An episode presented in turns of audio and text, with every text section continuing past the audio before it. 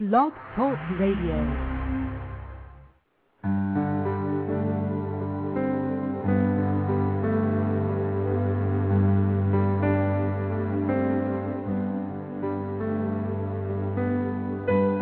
You're listening to I Am the Future with your host, Lady Fontaine, co-host Dr. Jean Cirillo, Julie Zellman, and Frank Tadaro. This is I Am the Future. Lady Fontaine. Thank you, Frank. This is Lady Fontaine and Dr. Jean Cirillo. And we're here every Tuesday evening at 11 p.m. Eastern Standard Time to talk about love, career, life, and what is whatever is on your mind. So give us a call at 646-381-4141 to get the best of both worlds as Dr. Jean Cirillo and I take your calls.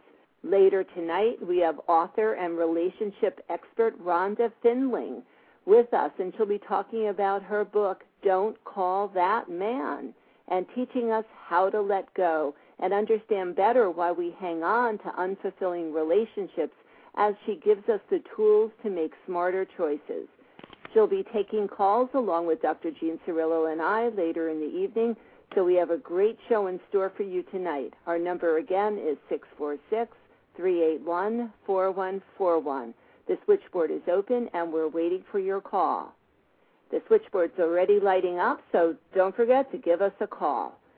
First of all, I want to apologize to all the listeners for last week. Um, if you tuned in and we you were listening to a, um, a repeat show, I was un- feeling under the weather, so I wasn't able to do the show last week. So we wanted to at least have something on. So I appreciate that you're tuning back with us this week.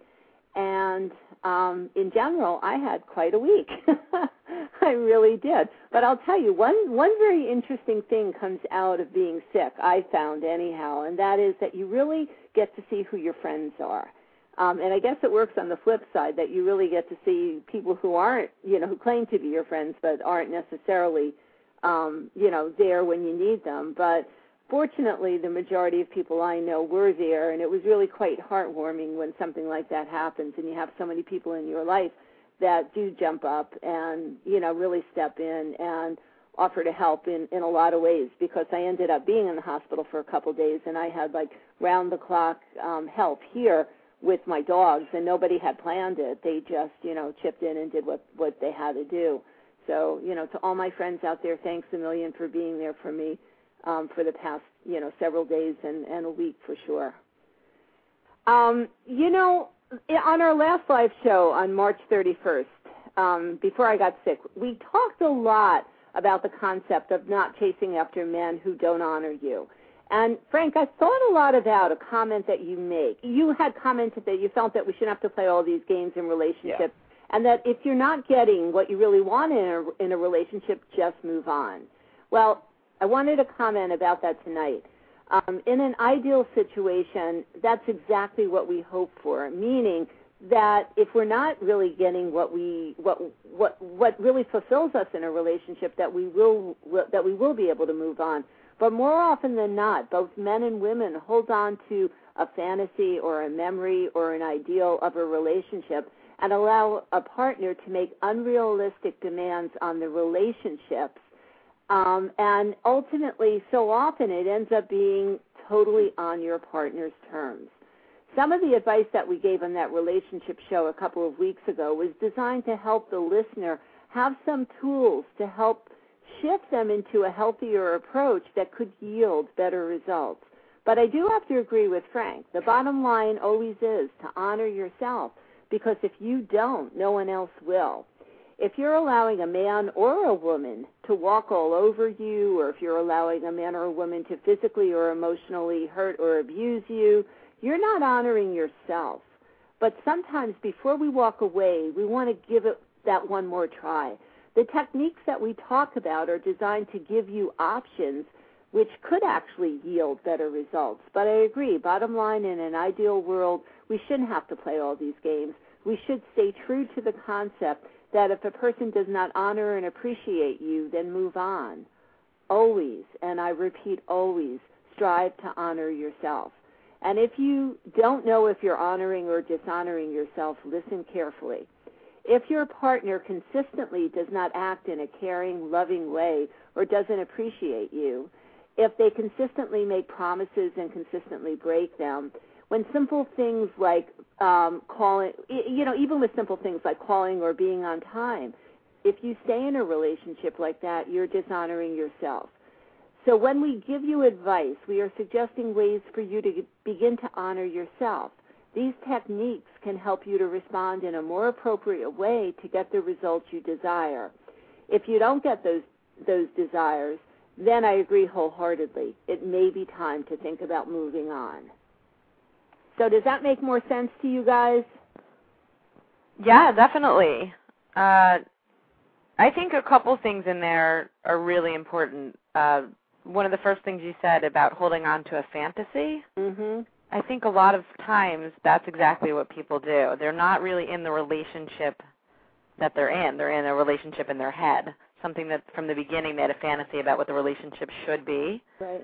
And the reason they can't honor themselves or figure out that it's not a good relationship is because they're still living in some sort of fantasy of Eh, Right. of who the person is or what it's supposed to look like and they're not living in a reality. It's interesting you say you say the fantasy thing because I, I feel like that's not just applied on the other person, but for yourself as well. Um, there are different people in the world, and they're very different, very varied types of people in the world, and the cookie cutter Ross and Rachel type of romance is not for them, but they want to think it's for them because that's what they're told is what a relationship is like. So it's not only just trying to uh, apply these rules to your mate or your potential mate, but to yourself as well. When you know what, that just might not work for you. That's absolutely true. I would I I am thinking of a specific couple actually. A Mm-hmm. couple I know who I. got who yeah, but it's a couple that I know who got married and on paper they seemed so perfect for each other. And I remember when they got divorced about 3 years after their marriage, everyone was shocked. They all said, "My god, that that that you guys were so perfect for each other." And what went wrong? And I remember the girl said, "I thought this is what I was supposed to do." And everybody was telling me this guy's perfect for me. And on paper he's perfect. And I thought I was supposed to be with this type of person. Mm. and then once they got married she was just miserable.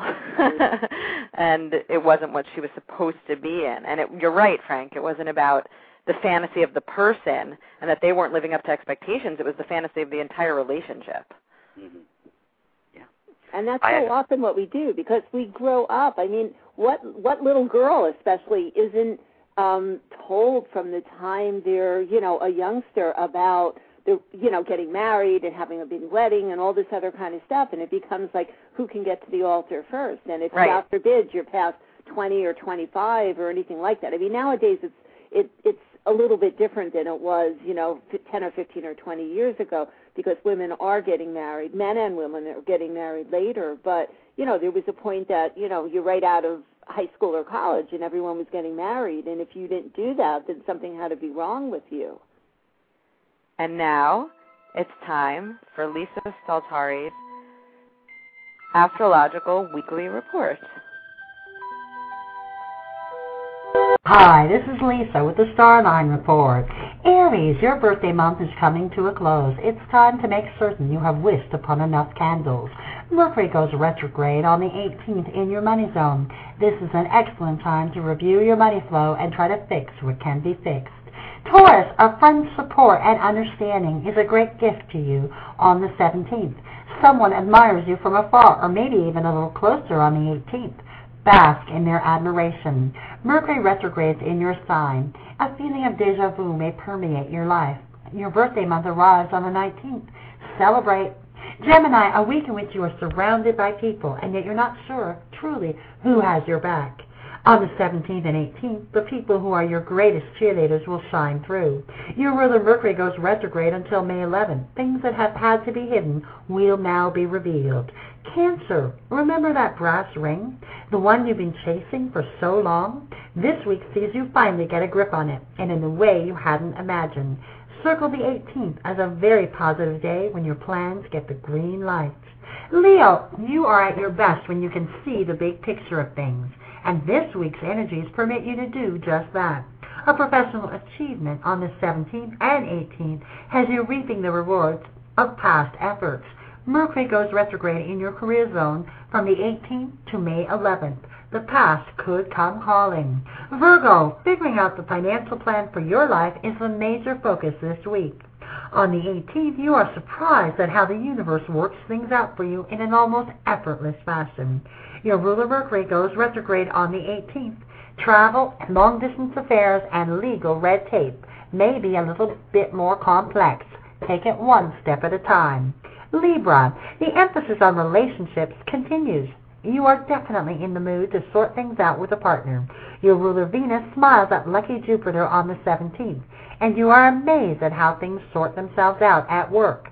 On the 18th, a partner shows you what real love is all about and touches your heart in a special way.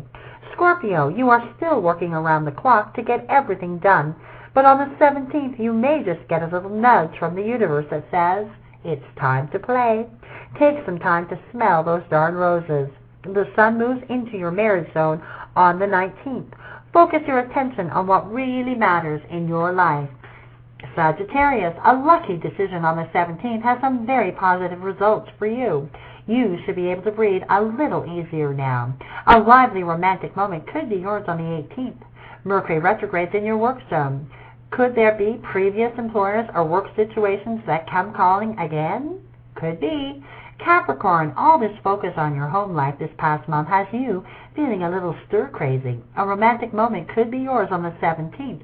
Make certain you clear your schedule. The 18th is an excellent day for all matters having to do with real estate.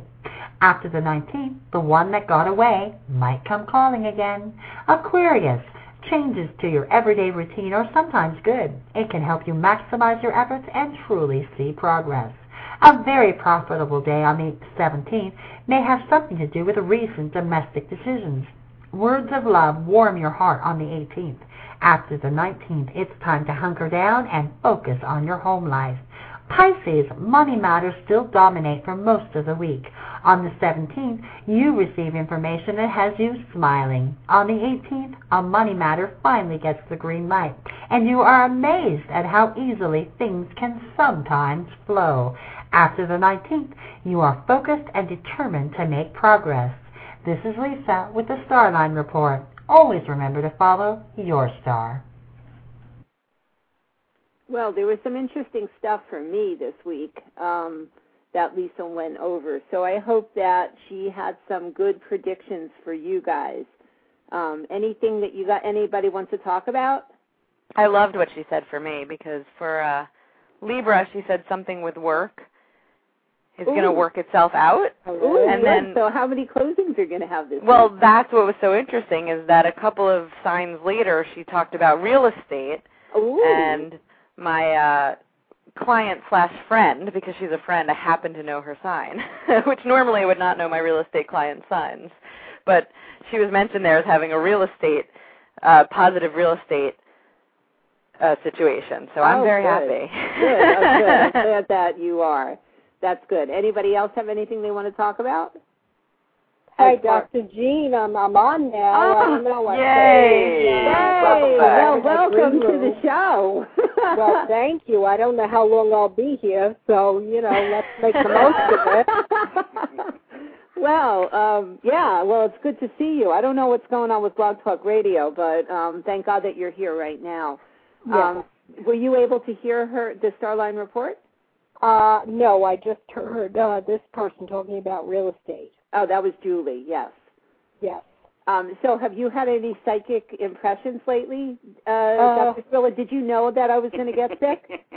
no, but I was thinking that what happened with the mine disaster that you might have, you know, they they breathe it in the uh the methane gas and that you being so sensitive might have gotten some kind of a head cold or, or felt their pain in in, in Oh, a psychic uh, sympathetic way. That happens unfortunately a lot to psychics. Right, and that very likely could be. Um, you know, it, it definitely could be because the timing of that. I mean, it was the same day that I got sick. Does anybody know when that disaster happened? Because I didn't even know about it in the morning because I wasn't feeling well. Um, and then when I was in the hospital watching TV, I saw it. So did that happen in the morning? That that mine um, disaster? I know don't it was know. that change of shifts. I don't know what time though. Because wouldn't that be ironic if it happened at the same exact time? Yeah, we'll have to look into that. Yeah. Ooh, da da da da da da. da. Ooh. I don't know. We'll have to see. Um, we have a very, very special guest tonight. Um, she's an author and relationship expert who has appeared on TV shows such as CNN, Ricki Lake, Geraldo, Maury Povich, um, Good Day New York, and Eyewitness News, and dozens of other TV and radio shows. She lectures and does workshops all around the world.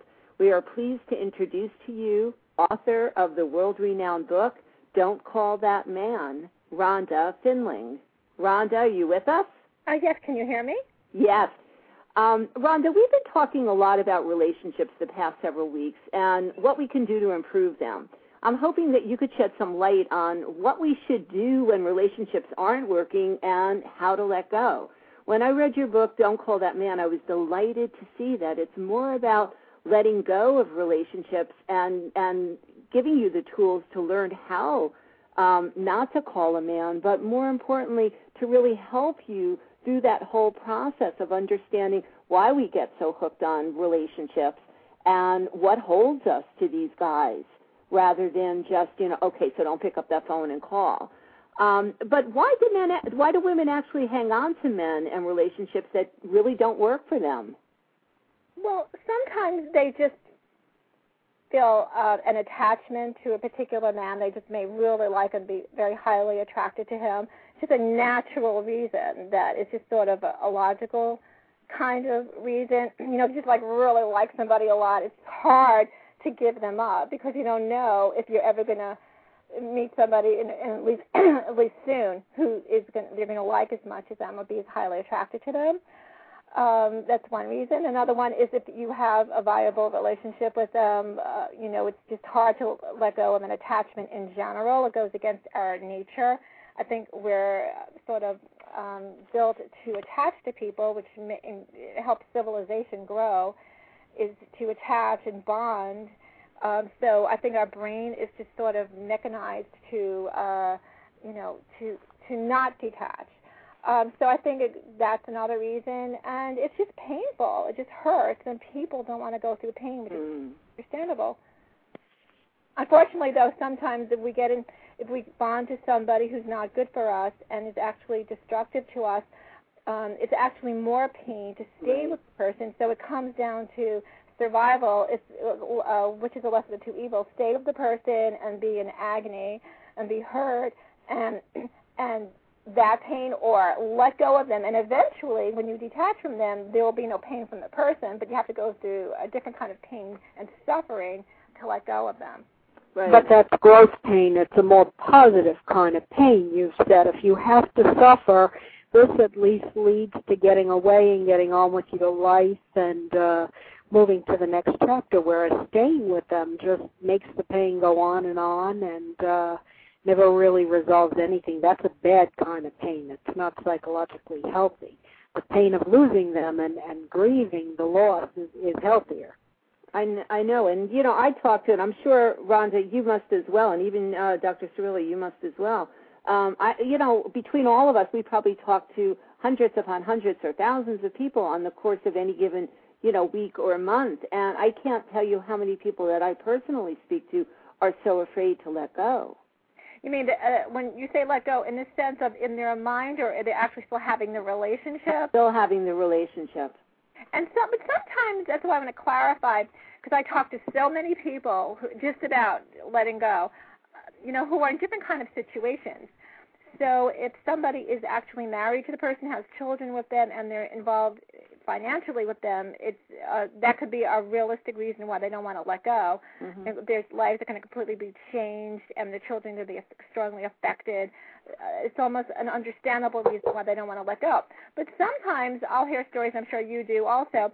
Uh, women who are in situations where nothing bad is going to happen if they let go. I mean, uh, they don't even work together. They don't depend on the man for money. They sometimes make more money than the guy um, it's like just not going to have any impact on their life to let go of the relationship, and that's when I think it's more of a serious problem because it, there's really um, nothing really keeping um, them. You know, there's no reason they have to be there with that guy. And it might but not I have even love him. right. I was going to say it might not have even been a real relationship. It could have been just three, four dates, and I've seen that with friends of mine. Oh yeah, I see that often. That you know something starts off very very strong, um, and there's one or two or three either dates or conversations even, especially with all the meeting people online, and then a guy just disappears. And I've seen women hold on for you know days, weeks, months, and years. Yeah, To so this, have I. that's what I call I to just the was wondering, dream. in those examples, when they're holding on, are they calling them and contacting them or texting Yes, them, or are yes. I've seen talking about- both. I've seen both. I've seen what what Lady Fontaine is saying that they call, they text, they see them, and I've also seen people who know they're just holding it on in their head. I, would And- separate that out. That people who are actually act enacting it and making contact to them, I see that as much more serious than people who um, may be just thinking about them. Because if you are single and you're trying to find somebody to have a partnership with, and you're not finding that special someone, it's hard sometimes to let go if you have met somebody you really liked and and you know you have you're maybe keeping them in your mind as somebody to compare other men to or whatever um you know or they're feeling lonely it's somebody to maybe think about um, or you know artists uh use people that they've really been attracted to as muses you know or muse with uh, I forget the plural for muse uh, pe- you know, people write songs about people they fell in love with right away. Remember that famous disco song? It only takes a minute to fall in love. Mhm. So the people who are not acting it out, um, I don't really think it's such a problem. The people who act it out are usually people that I'll work with where it's really a problem because they completely humiliate themselves. And I find them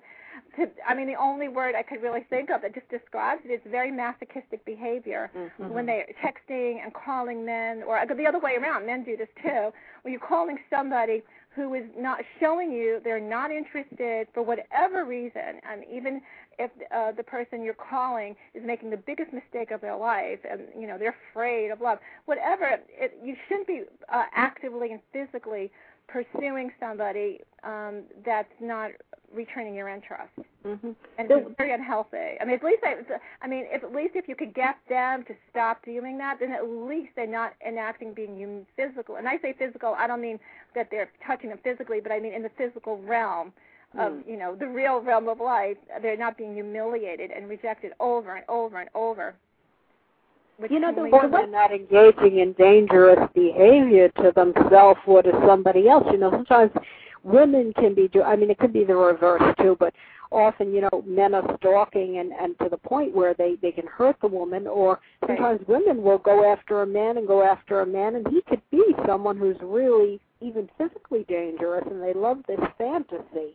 They don't miss what they had because what they had was a mess. What they miss is the fantasy of how it could have been that it certainly could never be and never will be with this person. Mhm.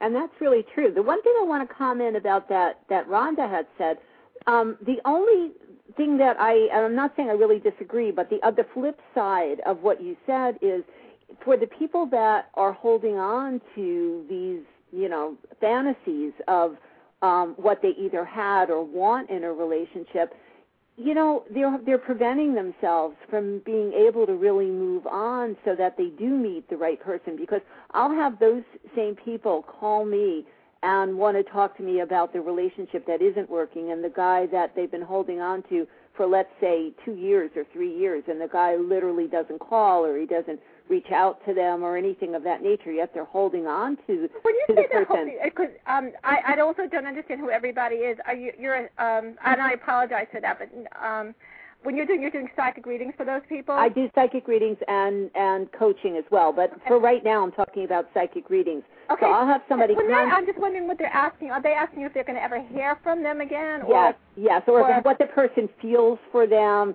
Um, you know, does the person Is he coming me? back? When is right, he coming exactly. back? Yeah. Yeah. That that So kind I thing. think that uh, from, and I'm going to talk also from the work I do with women, that they could do both at the same time.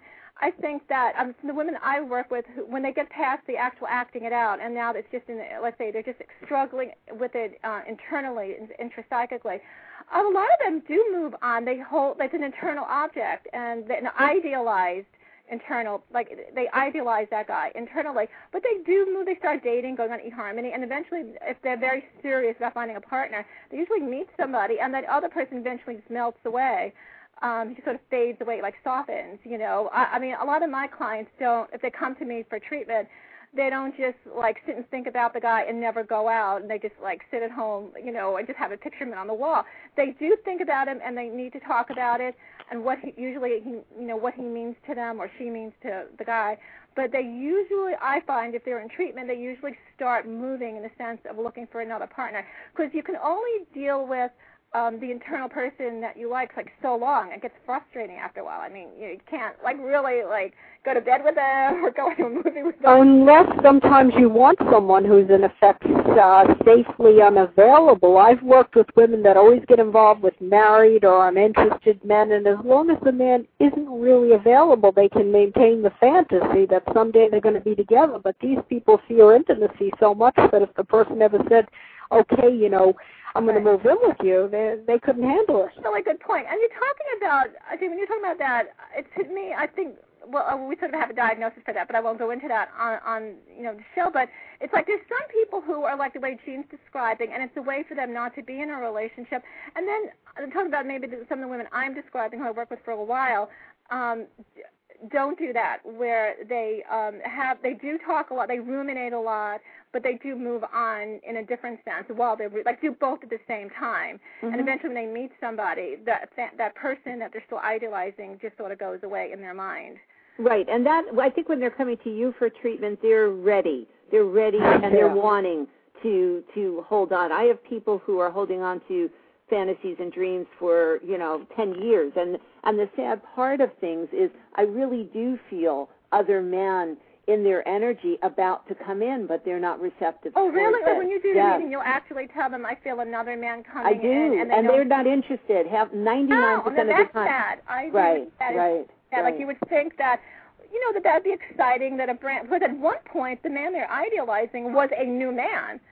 You know, Mhm, unless it was their that's first boyfriend. But if it wasn't their first boyfriend, at some point they liked somebody else probably, and Mhm. the guy they're thinking about was the new man. So I would think that they would get excited to know a brand new guy who this guy once was who's going to come in. That is very exciting to get that kind of news. Yeah, I mean, it just doesn't always work that way. You know, in your book, I remember reading something about desperately clinging to Uh-huh. men. Is is what we're talking about what you really meant by that? That desperately clinging on to Oh, no. somebody? I work with people sometimes when you hear these stories, it's almost like unbelievable. They literally desperately cling on a physical level. I mean, um, the calling, um, th- let's say, um, two people. I mean, sometimes it's not even like the guy just ends it. He says, "Oh, I don't want to see you." Sometimes he provokes the ending, or he doesn't want to make a commitment, and the woman wants a commitment, and she ends it. And then this is the mo- uh, the saddest thing. Let's say she ends it because she's not getting her needs met, or he he doesn't want an exclusive thing, and she ends it.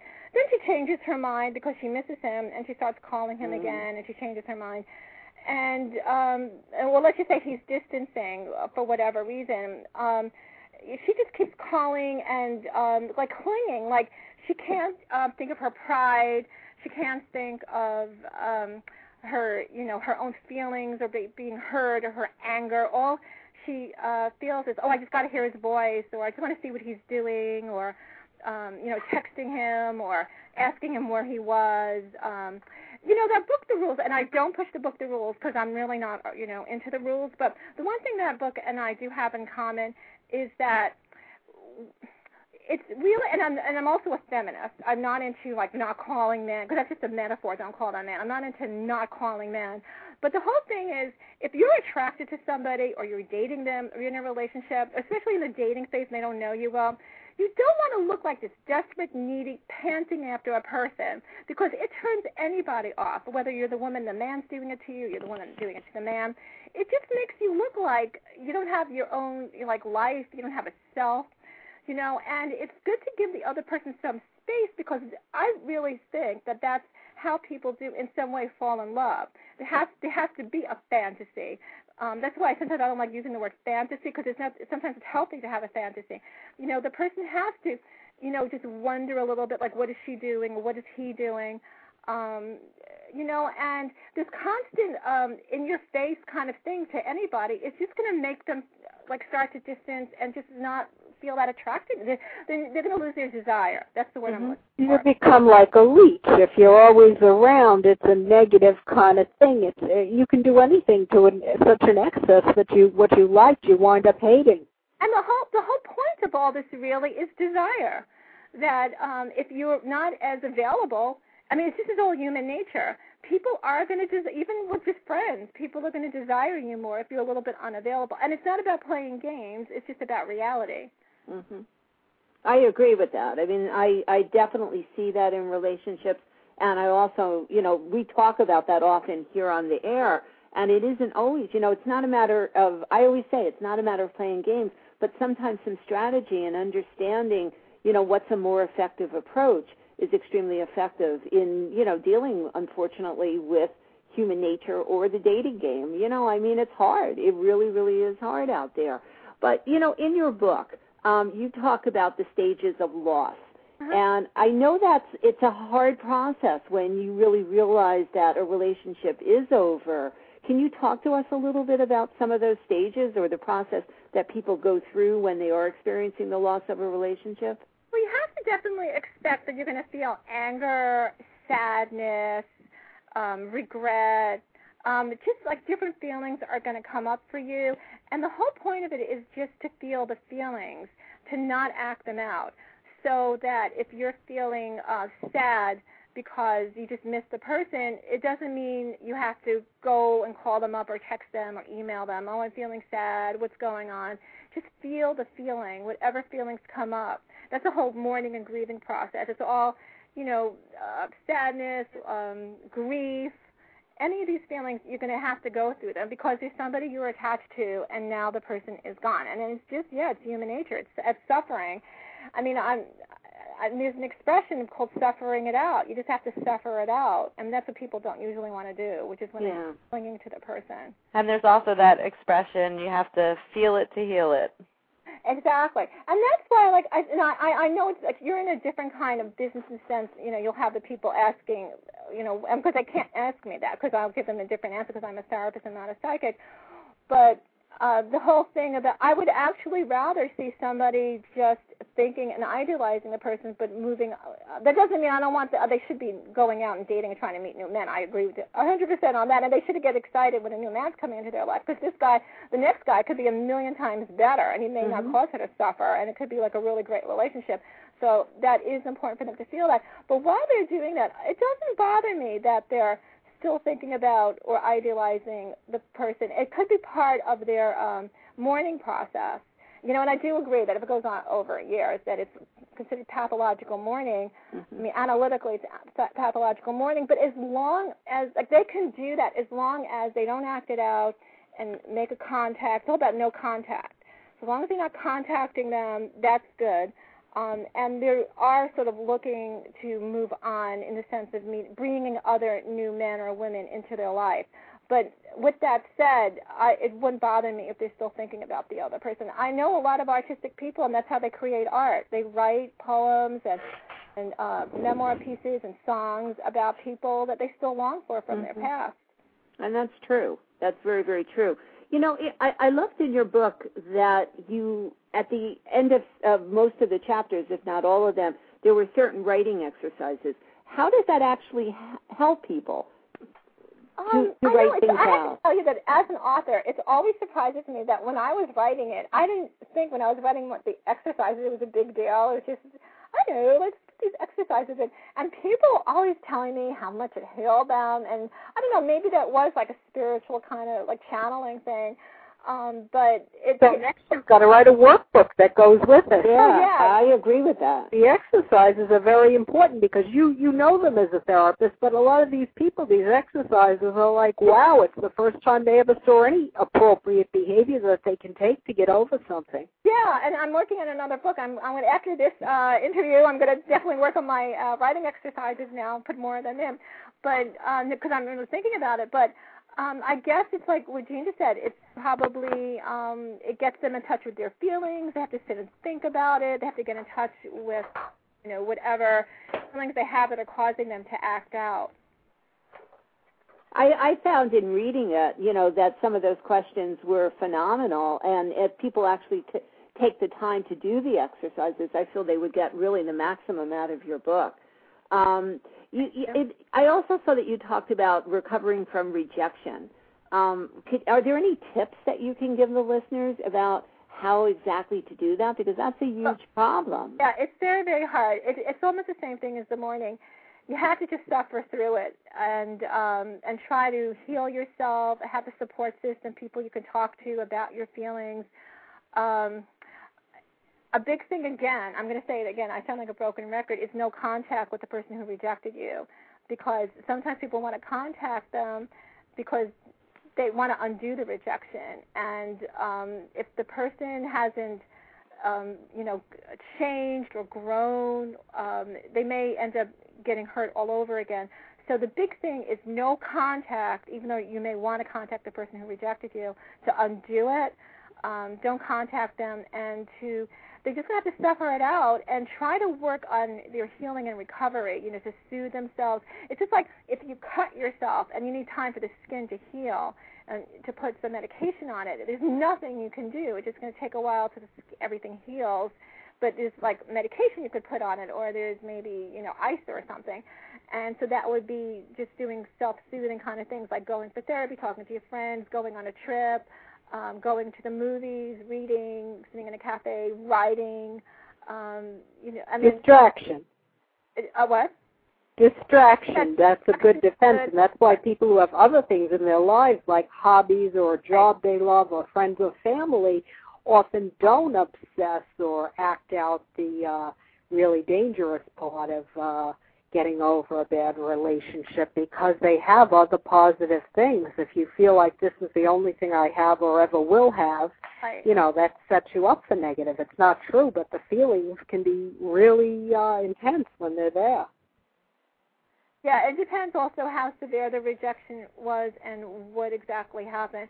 But I think I- I'm talking about damage control to not like get it really out of hand. Because I've known women when they get rejected, that can cause a tailspin of all sorts of just really crazy behavior. I mean, they'll end up just going and banging on their door, you know, yelling out. Fatal attraction. Yeah, it could turn into a fatal attraction. That's why um, I, I I always stress to to not let it go any further. Like to sort of just keep it contained in a, one rejection and then heal from that. Um, and and so also I also like my um, clients to know about uh, empowering themselves because even if you get rejected, if you don't go back and contact the rejector, I mean, you're showing them that you've moved on. Like you sort of take your power back. Right. That's another thing by not contacting the person who rejected you is you take your power back, and it actually shows the person who did the rejecting. I can't say what I would like to say on on because it's like a curse, you know. I would just say it's uh, now something blank alphabet letter you. You know, I've moved on. You know, you really haven't really affected me as much as maybe you would have liked to have affected me. Um, so they need to also empower themselves and Bravo. I mean, it's, it's it's not it's not an e- it's not easy to recover from a rejection. It's very very hard. It's a hard work, unfortunately. Yeah, I know. Most of this, any anytime you're working on yourself, it's not always easy, but it pays off. Uh, Dr. Cirillo said it um, earlier on that it's a healthier kind of pain, though, and being difficult than just struggling in that that feeling of being rejected. Um, I, I, I read in your book about the fantasy father. Can you tell us a little bit about that? A fantasy. I, I, I oh, you mean the inadequate father? Because I know I didn't write a fantasy father. Um, I wrote about inadequate father. um, and that's the father who some, some of the. But as you know, it's funny. I read this, wrote this book, and uh, this is in the '90s, and I've been working with so many women because of the book that came to me through the book, and I came to realize that it's definitely not just the father. Um, also, a lot of women who have this problem have problems with, uh, with mothers who are unavailable or rejecting. Um, so, I, I know I feel bad that just the fathers got you know, blamed for this, but I did write about fathers who are inadequate. Usually it's the moms. Now the fathers took the uh, heat. Yeah, you know, and um they they just your fathers. I think to really just say at this point, even though I, I wrote that about fathers, it's really your parents. Whoever your parents were, if they were in any way inadequate or unavailable or abusive, that can cause somebody like some of the women you're talking about who call you and have a hard time letting go um, and keep that idealized person in the back of their mind. You know, it may be the parent that, with that love they always wish they had from that unavailable parent. Mm-hmm. That's also why they hold on to that idealized person. Right. That's that's the big part of it, and that's what most people don't understand. And the place to heal is with the holding on to what you didn't have in your childhood, rather than holding on to somebody in your current life who really isn't honoring you at all. Yeah, and it's um a lot of times it's that but I can't help but think that I've just been seeing all the women. I so many, you know, like you can't help but just think about it philosophically. I mean, some it, there is like a truth to it. Sometimes they just really meet somebody they they may have really just been very drawn to, and it's a, just a sadness that it didn't work out with that person. That's part of the mourning and grieving. That they have to just endure the sadness that that particular. It's like sometimes it's not even so much about that. It's just about like romance that they could have really met some person that was just like really fabulous for them and it didn't work out. It's as simple as that. And rather than just cut go through the uh the grief of that didn't work out with that person, they keep holding on to it and they need to mourn and grieve the sadness of it you know, um, because I think as I'm getting older, like and living life as well, you see some people really never meet as somebody as fabulous as they thought that person was as mm-hmm. they get older. I mean, it's just life. Right. You know, well, it's you fall life. in love with a fantasy. That's what Carl Right. Jung said, and we project it onto a likely target. So, uh, you know, for whatever reason, we projected it onto that person, and it's always easier to project it onto somebody you can't have because then. uh the closer you get and the longer you have the person, often the good fantasy goes away and and you you don't want them around so or, or it gets replaced by a family love. Yeah, some people get get to actually marry the person like we're talking about that they were crazy about, and then the marriages don't even work out anyway. Mm. At least they don't have then they don't have to struggle with this because they played the whole thing out. They found out how horrible the person was that they were so crazy about. Right, and that often does happen. Yeah. Um, in your book, you talk about ambival- ambivalent men. Um, can you explain that to the listeners? Yeah, and I'm glad that you brought that up because I I know that I was being thrown off and stuff from the beginning of the radio show, but I was listening a little bit to the whole fantasy thing, and I did want to address this that um, I see like on a lot of these sites that a lot of these, and I'm not going to talk about the women doing it to the men. I'm just going to address the men doing it to the women. A lot of the women take the hit for uh, being in fa- like a fan- fantasy kind of relationships.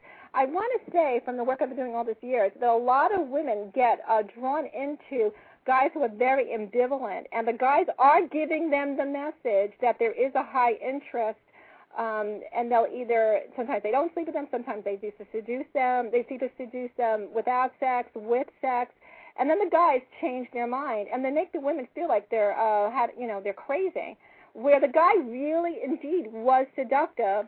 And um, he just can't make up his mind. I mean, part of him wants a relationship, part of him doesn't want a relationship.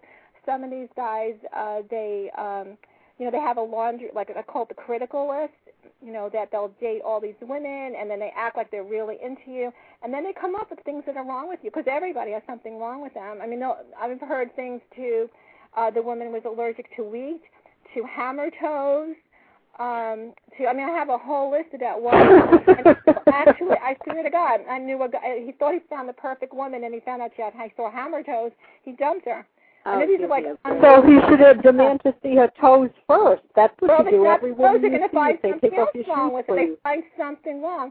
And this way, the guy never has to make a commitment or face his own anxiety about commitment and closeness and intimacy or whatever his problem is.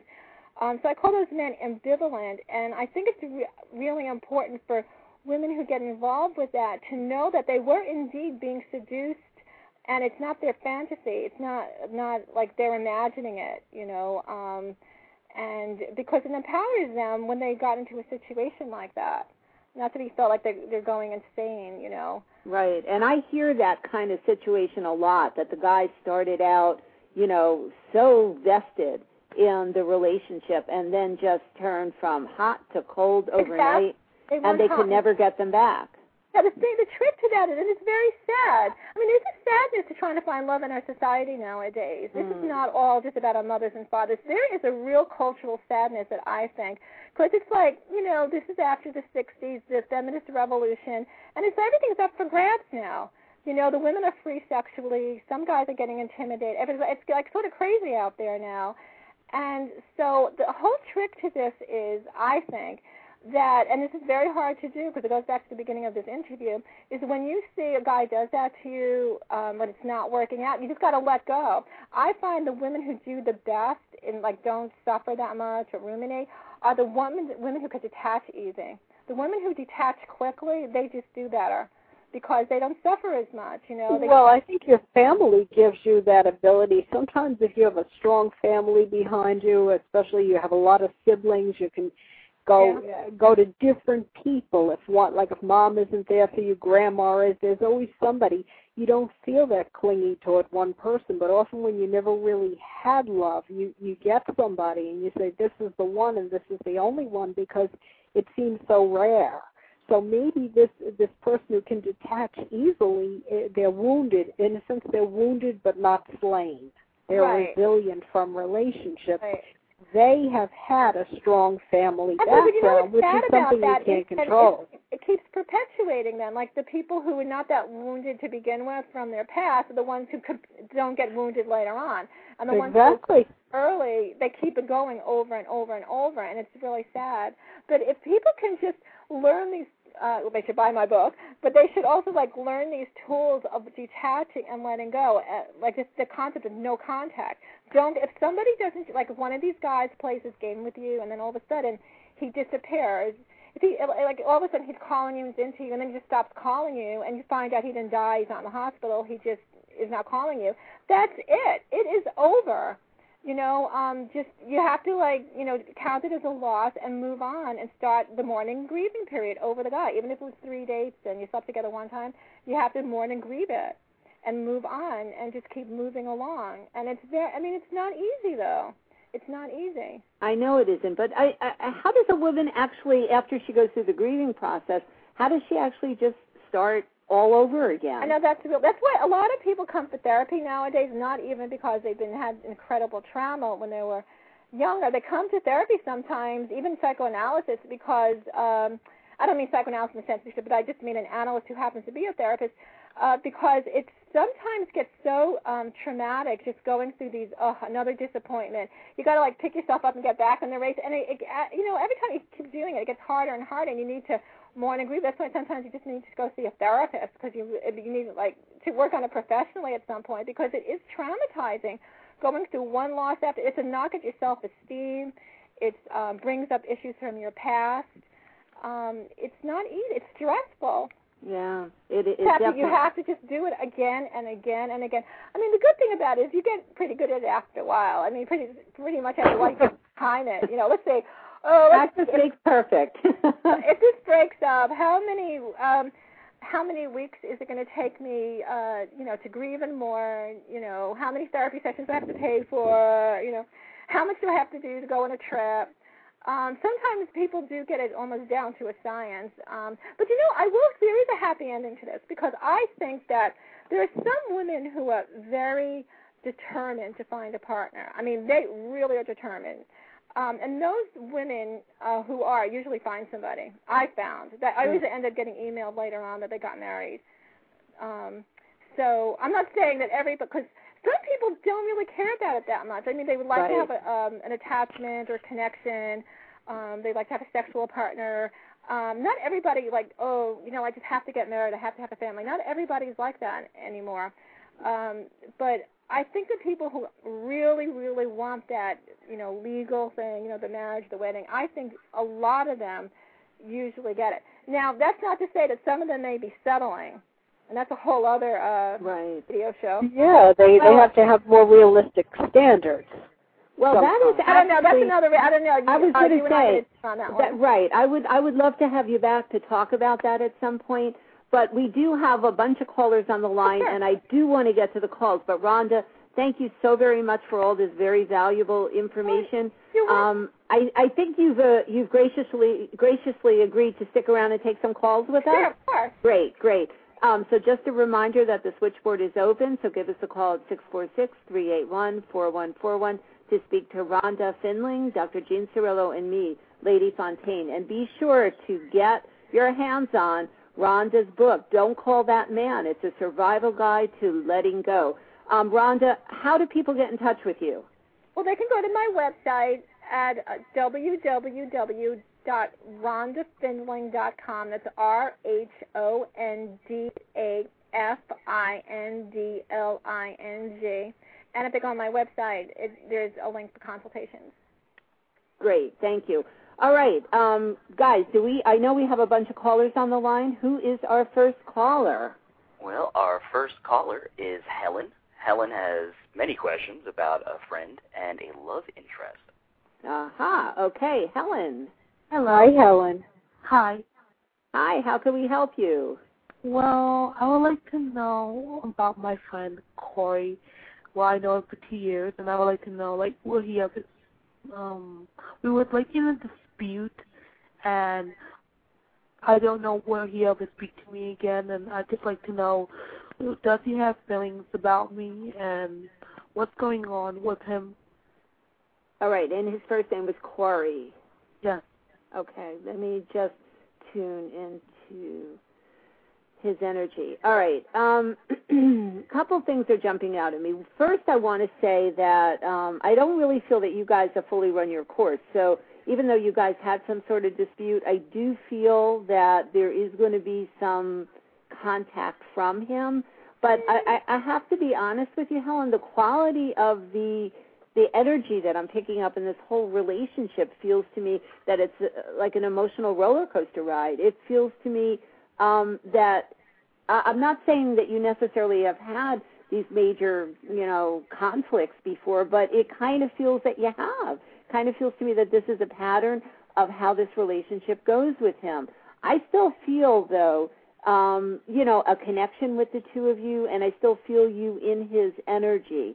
So my gut feeling is he will step forward, but I do feel a lot of um I- it's not even mixed feelings. It's a lot it, it's almost as if certain doors have closed from his perspective, but there's still a heart-to-heart connection between the two of you. How long have you guys known each other? It feels to me that it's an established relationship. Yeah, I have known him for two years. And have you guys cycled like this before on and off because it feels to me that you have. Kinda, yeah. Yeah. Um, well, like I said, I, I, is this actually a love interest? Because it feels to me that there's been a lot of emotions involved with this. Well, I do love him, yes, and like him, but I don't know if he. Well, he's Um, not in the same exact place that you are with this. He isn't. Um, is he actually still in a relationship? Because I feel another female around him. Well, no. People keep telling me, oh, his mother could be down there in Florida with him or something. He goes to Florida a lot and leaves you here. Well, he goes to Florida. He's in. Well, he's at Florida now. I think he's. Yeah, he's working down there in Florida, and people keep telling me, oh, his mother is down there or something. So I don't know what's really going on. Okay. You it sounds like there's a mystery. He has now offered you to come down to Florida, has he? Wait, well, you haven't No, in two years though. Have you well, not? no. I mean, I mean, this is this year. That's what I mean. Hello. Oh, just this year he started going down to Florida. Well, I, I I actually feel he is down in Florida to work, but I do feel another female around him. Um, let me ask you if i- is before you met him was he was he right out of a relationship? Was he married? No, he's not married. Um, Dad, I don't know if he was even in a relationship when I met him. I don't know. Mm. Because I somehow feel a female around him. It feels to me as if it's a wife, um, could be an ex-wife, and that's why I asked you that. Oh, Um, well, he's well, he's not married. All right, I'm just filling out his energy. Rhonda, did you have a question for her? Oh, I was trying to understand if the, when was the last time that because I thought they had you said they had a dispute two years ago. I, I didn't misunderstood that part. It, it it's not two years ago. Um, it was after that, after I think two years, kind of like this 2009, 2010 year, that year. Uh, if so, how long have you not talked to him? I haven't talked to him like in seven months. Oh, seven months. Oh, that was the number I was looking for. And are you are you reaching out to him in any way, or are you just letting it sit? Well, I haven't spoke to him or anything like that. Well, I, I, I was wondering uh, how if when you said it ended in a dispute, had he? Uh, I mean, was there one person who got more hurt than the other? Well, Yeah. we both well we both were hurt and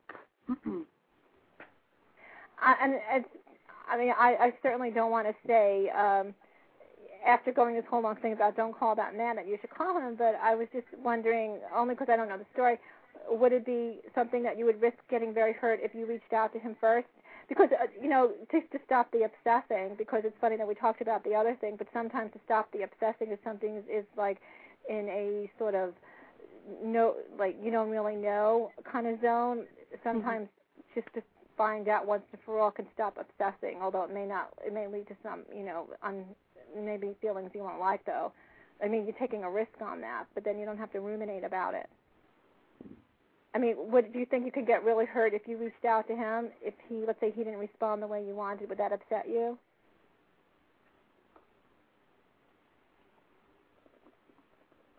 Helen? yes. Yes, would that have Rhonda asked you a question? If you reached out to this guy and if he didn't respond in a positive manner, in other words, if he said something negative or didn't want to speak to you, upset you a lot. No, it wouldn't. Okay, then maybe you should do it because it sounds like at this point you need some kind of closure on this relationship before you can fu- fully put your energy into another relationship. You need to know where you stand. There's a lot of secrets and a lot of unanswered questions around this person. Okay. All right, thank you. It's, hello. Thank hello. you. I'm giving All the woman who wrote That's- that, that man gives you permission to call that man. yes, Rhonda, the author of the book, Don't Call That Man, is telling you in this case you can call the man once and then see how he responds. All right, thank you so much, Helen. I think we have somebody else on the line. Yes. Yes, we have Sheena, and Sheena Hi, would like to know uh, the outcome of the of a relationship with a specific man. Okay, Sheena. Yes, Well, I'm hello. getting Hi, at how are you? what you were talking about now. Hi. So, uh, tell us a little bit about what's going on and the person's first name.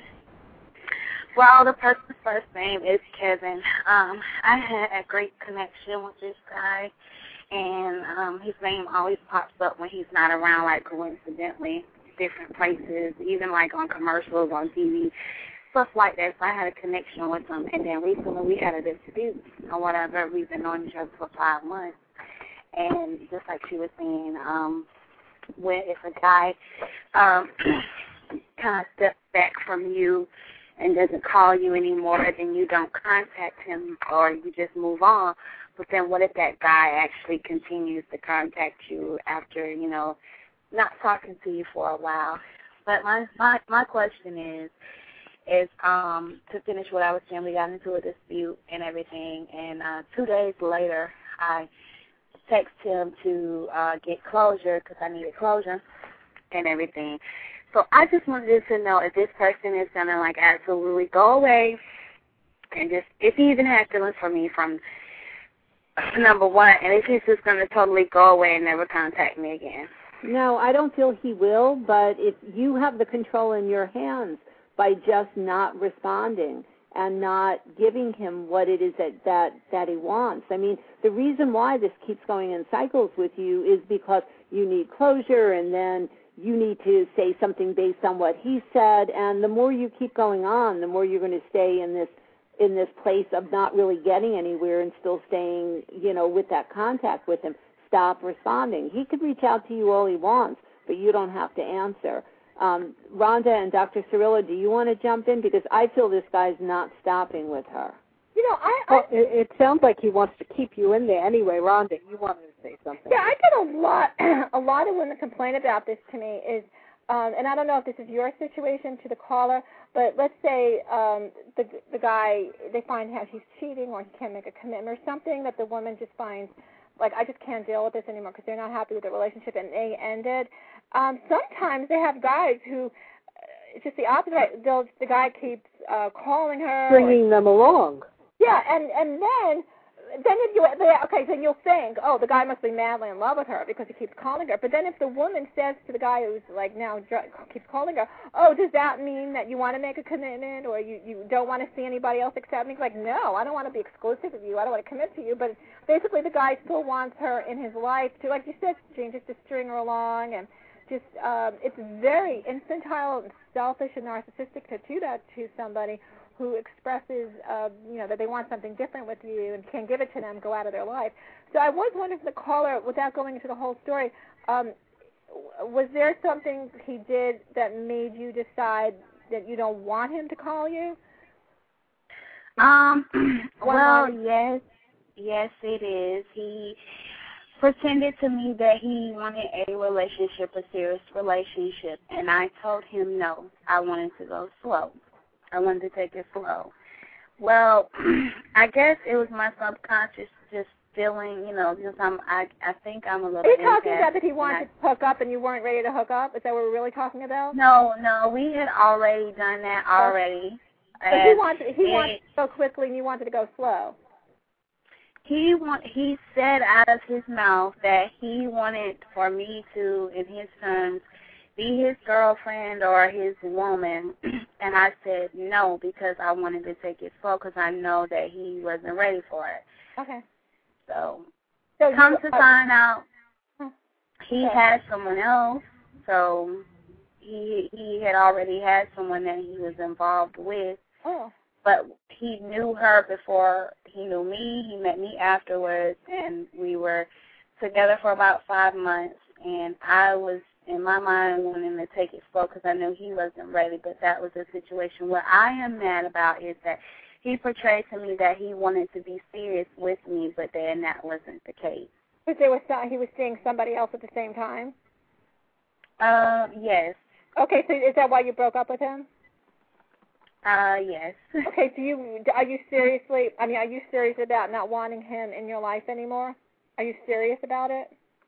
I mean, I I really I I don't want him as I want him as a friend like he was from the beginning. I don't want anything further. But then why does it Uh, bother I you call? If he's your friend, then he should be able to call you because his friends do. They call each other. Yeah, that was my question. Is he going to contact me again, or does Oh. he have feelings for me? Yes. I mean, is he going to completely reject you because he, he doesn't want to just be your friend, or is he going to still stay as your friend? I I want to know if he is going to if he had feelings for me. Number one, because I used to get I get I would get readings saying this guy is the one. Uh, he's just gonna step back and and and figure out the situation whether he really wants to be committed. And you know, you guys have a good connection, and then to find this out is very confusing. So I need clarity on it. I need clarity about what's going on here. All right. Well, was he lying about saying he said to you that I want the serious relationship, and he was actually when he was saying that seeing somebody else that you didn't know about? I I didn't know at the time. I just found out recently that he. Well, it sounds like he was stringing the other person along that maybe he didn't want to give her up until until you assured him that he was going to be your one and only and you were going to be his one and only because God forbid he should be out there without a date. Right. I don't know. I don't know. He sounds a little bit like a manipulative liar to me. So yeah, I mean, I'm not feeling that this one um, is Mr. Right for you, but I don't feel like he's going away either. I do feel that there are, um, you know, that you are in his energy and that he will step forward, but it doesn't feel like he's going to step forward in the way to start giving you what it is that you truly deserve. Okay. Now, when you say step four, what is that actually? Calling mean? you, contacting you, in in some way reaching out to you, but I don't feel he's going to step forward and say, okay, starting today, I'm here for you 110%. Let's work this out. Because even if he says that, I don't. I feel it's just going to be words and not actions behind it. All right. Okay. All right. Good luck Okay, to and you. All right. Yeah. Thank you very much. You're welcome. All right. I just want to listen in if I can. Sure. We have uh, Marina now. Oh, okay. Marina. Hi, hello, Lady Fontaine. Hi, Marie. Hi. How are you? I'm fine. I want to tell that I'm happy to hear your voice back on the show, Thank and you. I'm So glad are we. feeling better. we weren't sure it would happen. That the planets would let it happen, but it did. Yes, yes, thank it's really Yes, good. And uh, I also wanted to give you an update on your predictions. Uh, yes. Do you remember, guys, that Marina called? Marina was our. um uh I forget. I think we were running a contest or something before we were doing the mailbag, and you had won the contest or something like that. So we did Yeah. a reading for you on the air, and I remember Yeah. you had questions about your My career. hmm my job and my career, and at that time you told me that I need to sit tight and that the issue will resolve on its own. Right, with work because you were wanting to make changes and I honestly felt that they they had a tremendous amount of respect for you and Yeah. that things were going to resolve themselves for you. So, what happened? okay, what happened that uh first of all my boss started showing the face that I knew and saw before. So she Good. kind of be- became the same Suzanne that I fell in love with, and that's why I went to this place to work.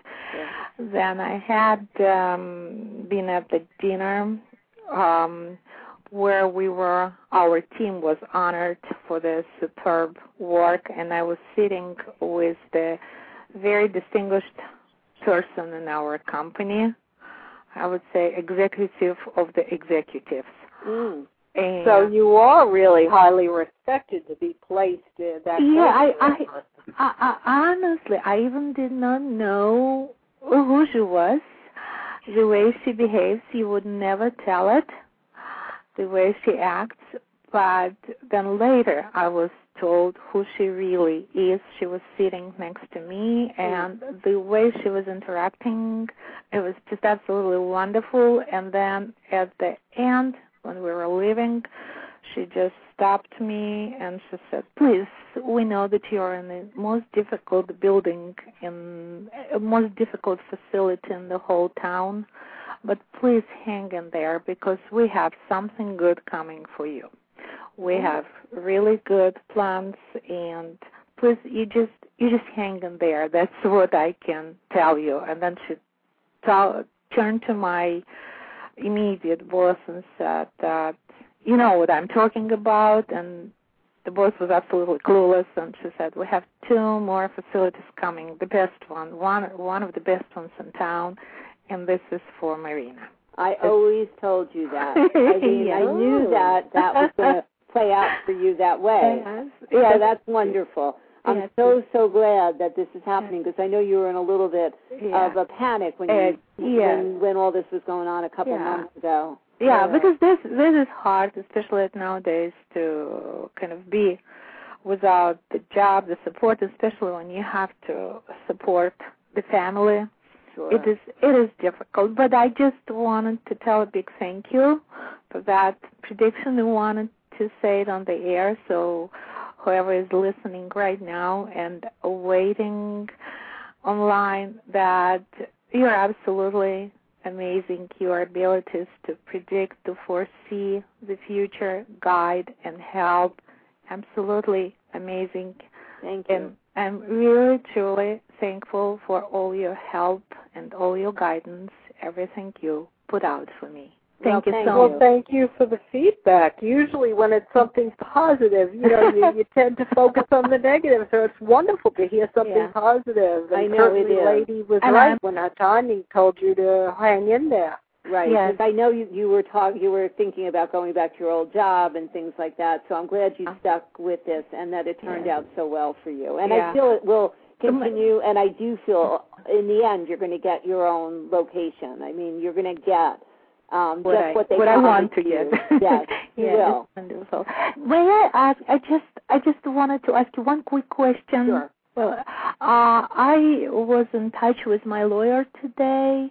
I I'm dealing with the workers' compensation Mhm. case from the old job, and I met with my lawyer today, and he refused to um, get in touch with the lawyer of the defendant and give him any update on my situation because he is afraid that they will play it not uh, they will play it to their favor Mhm. and uh, that they will bring into the law into the case my current employer blaming Right, that you're doing cur- quite well, and as a matter of fact, Right. you're you're moving up. Okay, even if the injury doesn't stop this, that could certainly no. hurt a settlement. I would agree.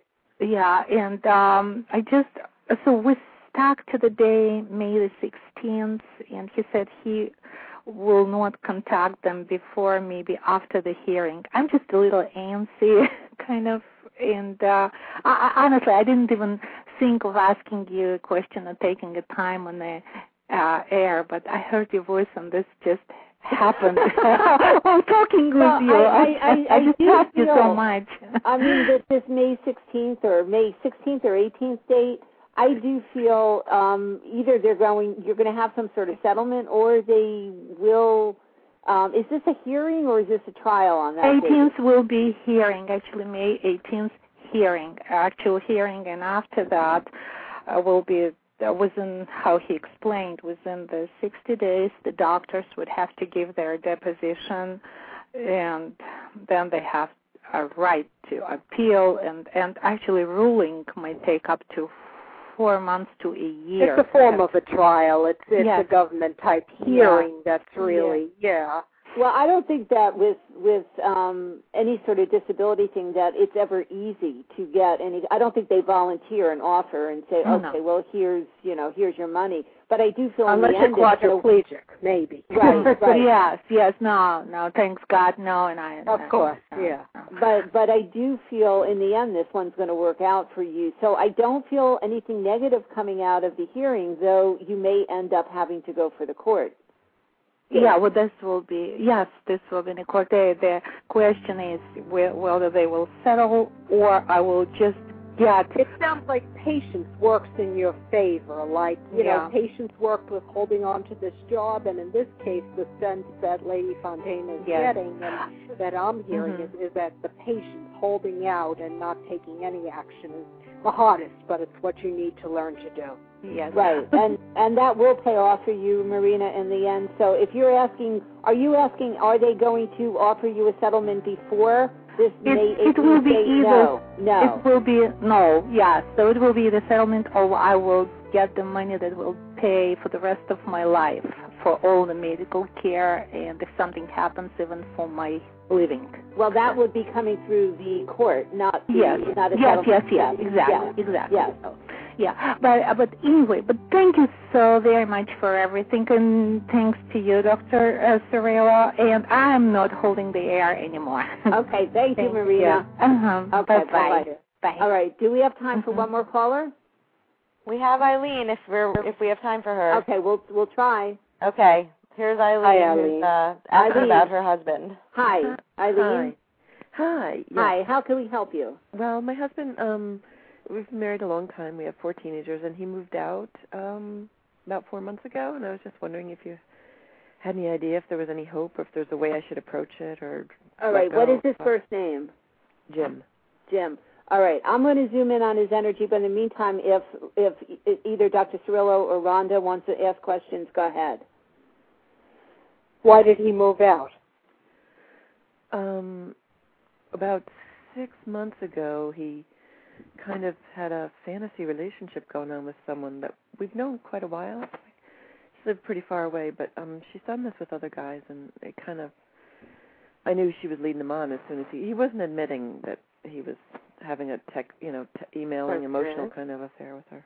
But I mean, did he move out to go to her to get closer, No, or did he just no. move out because you got tired of of this and found out about it and and No, So no, no. He he he had um we, we went to a couple workshops and he just uh he just wasn't wanting to work on the marriage in any real way and the therapist said, Well, if you don't want to work on it I mean, do you want to work on it? And he finally admitted no. And then he said she said, Well, what do you want to do? Continue living arrangements as they are? And he said yes and then she turned to me and said, Well, is that okay with you? And I just burst into tears. I was like, No. If he's not going to work on the marriage, uh, you know, Well, good for you on that. I need him out of my energy field, and I do feel better with him out. Mm-hmm. You know. Well, from a psychic perspective, um, I do feel he is, um, to, and I'm gonna have to just, you know, preface this by saying, usually I don't have a lot of positive things to say about energies that I'm picking up, but I do actually feel that that he's gonna give this some thought and have some regrets and step forward in a more almost holistic way um, to, you know, to want to at least talk to you about you know the future and the relationship. My gut feeling is though um, that there's been so much, um, you know, what I kind of want to say, um, you know, baggage involved here that it's going to be hard to pick up all the pieces and just start fresh in this relationship. But your question to me is, you know, what's going to happen? Will he ultimately step forward again, or you know, have have any desire to work on this relationship? And I feel he will still feels to me it's a few months in the future. I would say a minimum of right now I'm hearing 3 months. So I feel it's going to be another 3 months, but I feel he's going to really literally wake up one morning and just have this be aware of a sense of emptiness within himself and he's going to reach out for you. The only thing I want to say is it's not really him missing you and wanting to fix the relationship that he's going to feel, but there's going to be a sense of um more or less um I don't know. It's it's not feeling alone. It's just uh, and it, it but it part of it is regrets, just sort of like unsure of what the future is. And I feel that's why he's going to take those steps back towards you. And then the choice will be yours. Okay. Dr. Cirillo or Rhonda, any any I- thoughts I- on that? So I missed the beginning. Um, was did he meet this wo- woman on um the woman you were telling, talking about originally on the internet? Um, no, no, it wasn't. But no, I met. I was there when they both met about ten years ago, actually. Oh, okay. For some sounds like she's a friend that that plays a lot of people's husbands and lovers and Yes, and she does. I wouldn't call her a friend. She's her. someone we met at workshops over the years, like in California or Sedona. Oh, okay. And okay. Is it, uh, that was a. pro- I'm sorry. but I don't know if the whole. I just couldn't hear it coming in. Did um was that the reason? Was she the? Re, did something happen between him and her that he moved out? Um, yeah, yeah, he really had the whole thing in in his mind. He was going to replace, you know, me and the problems that we have and the burdensome life with four teenagers with her. He, it was just a total fantasy in his mind. And it had. It sounds like a total fantasy. It Did was because she is an autistic child and all sorts of things. Has anything ever happened between the two of them? you know, I you know, all my friends would think yes, but um I actually think no because of various things. I think not. I think no. I mean maybe kissing and stuff because she did that with everybody at the workshops, all the guys. So Well, uh, from a psychic perspective, I actually, and I don't, I don't know if you want to hear this, but I do feel it went a little bit beyond that. But I don't feel that he's in love with her or that he left the marriage because of her.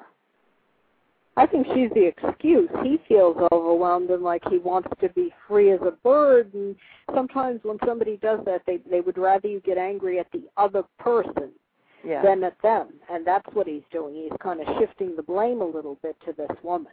oh, it could be, yeah. But in the But end, the Eileen, I potential really, is he's got to eventually go for some kind of counseling, maybe on his own or or with you, as if he wants to work on the relationship. If not, you have to decide how long do you want to give it. You know, a year they say is constructive abandonment. A year. He left uh, you without. Yeah, well, that's I heard that legally. constructive abandonment. That sounds cool. But if he left you and you didn't have any sex, or or if he physically left the premises for a year Oh, and didn't come back and didn't go to work, Is he um when when he moved? How long has he been out of the house now? Uh, You said you're both separated. Uh, since January. Uh, for you know, New Year's. By New Year's, he was out. And when he said that he was moving out, what did he say the reason was for? If he actually verbally said? Uh, just you know, just wants three months apart, just to think about things and. And you have and, you have what? four teenagers. Yeah. Well, one pretty- of them is 21, but she's still sort of youngish. Is he pretty, Yeah. pretty much involved in their lives? Um. Yes, yes, and I encourage that. He, I, he's always been a good dad. Yeah. And how is things going between the two of you since he's been separated? Um. Well, in the beginning, he wanted to pretend like nothing was different, and I just couldn't. I mean, when the moving What do you van mean? pulled. Wonder if it- how could it be di- not different if he Well, exactly. When the moving van pulled up, I just like it just really shocked me. has he made any um gestures to feeling regret over this and wanting to move back? You know, like saying things or get wanting to get together with you, or is No, he not like, really. happy to be living on a Mr. Bachelor now, or Um. Yeah, I was just hoping he would keep his sanity. He actually, a lot of the therapists we did see in the beginning all suggested medication for him, and I just was hoping. Actually, I got a vision one time that this um that this would provide the uh, like a sabbatical. Like he can't afford to quit his job, but this would provide a sabbatical, like an oasis within his life for him. So whether that you know was true or not, that's a vision I had at one time before it actually occurred. I mean, it's it like losing weight? You know, when people, when they're not really happy and they're traumatized, they may lose weight or they get disor- emotionally disorganized. And you've both been doing that in a sense by going to these workshops. Uh, What kind of you've workshop? been working on yourselves and working on the marriage, and uh, he's got internal problems, but he he can't keep you hanging forever. So you have to decide where you're going to set the limit. You know, I'll give it six more months, and Well, you know, exactly. that's why that's why I'm calling in to find out if there's any clues that I don't know about. Well, like I said, I feel three months. Within a three month period, he's going to step forward and want to work on the marriage. At that point, it's going to really be in your hands as far as what you want to do with it. Feels to me that there's a lot of baggage here. It's going to be hard to tremendously um, change the, you know, the feel of the relationship. But um, uh, it, it's going to be in your hands, Eileen. I mean, you're going to have the option if you want to give it a shot or not. My gut feeling is you will give it a shot. If it doesn't work out, you could always walk away. All right. All right. Well, we're running out of time, so thank you so much, Eileen. Thank you. Bye bye. Bye bye. Thank you.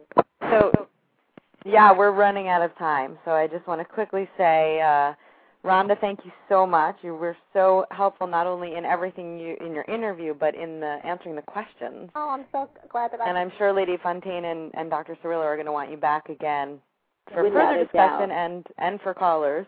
And if you want to know more about our guest this evening, Rhonda Findling, please visit her website at rhondafindling.com, F-I-N-D-L-I-N-G. And don't forget to visit La- Lady Fontaine's website at ladyfontaine.com to learn more about her or to schedule a private reading or life coaching session. Uh, please visit our show page on Blog Talk Radio for details of all our co-hosts along with their contact information. And be sure to send your questions to mailbag at ladyfontaine.com to have your questions answered live on the air by Lady Fontaine and Dr. Cirillo. Uh, anything you want to say before we're done, Lady Fontaine? We just have a minute or so. Yes, thank you to all our listeners and callers for inviting us into your homes and for sharing your life's experiences with us. We love hearing from you, and a very special thank you to Rhonda Findling for being here and for sharing her wonderful insight into men and relationships. Thank you to my co-hosts, Dr. Jean Cirillo, Frank Tadaro, and Judy Zellman. Special thanks to Rachel Look, who did a great job in screening the calls. Um, if you guys are interested, call 718-508-9285 for Frank Tadero's The Invisible World. We'll see you next week. Thank you, everybody. Good night. And remember to reclaim you, and you'll reclaim the life you desire. Good night, all. Good night. Good night.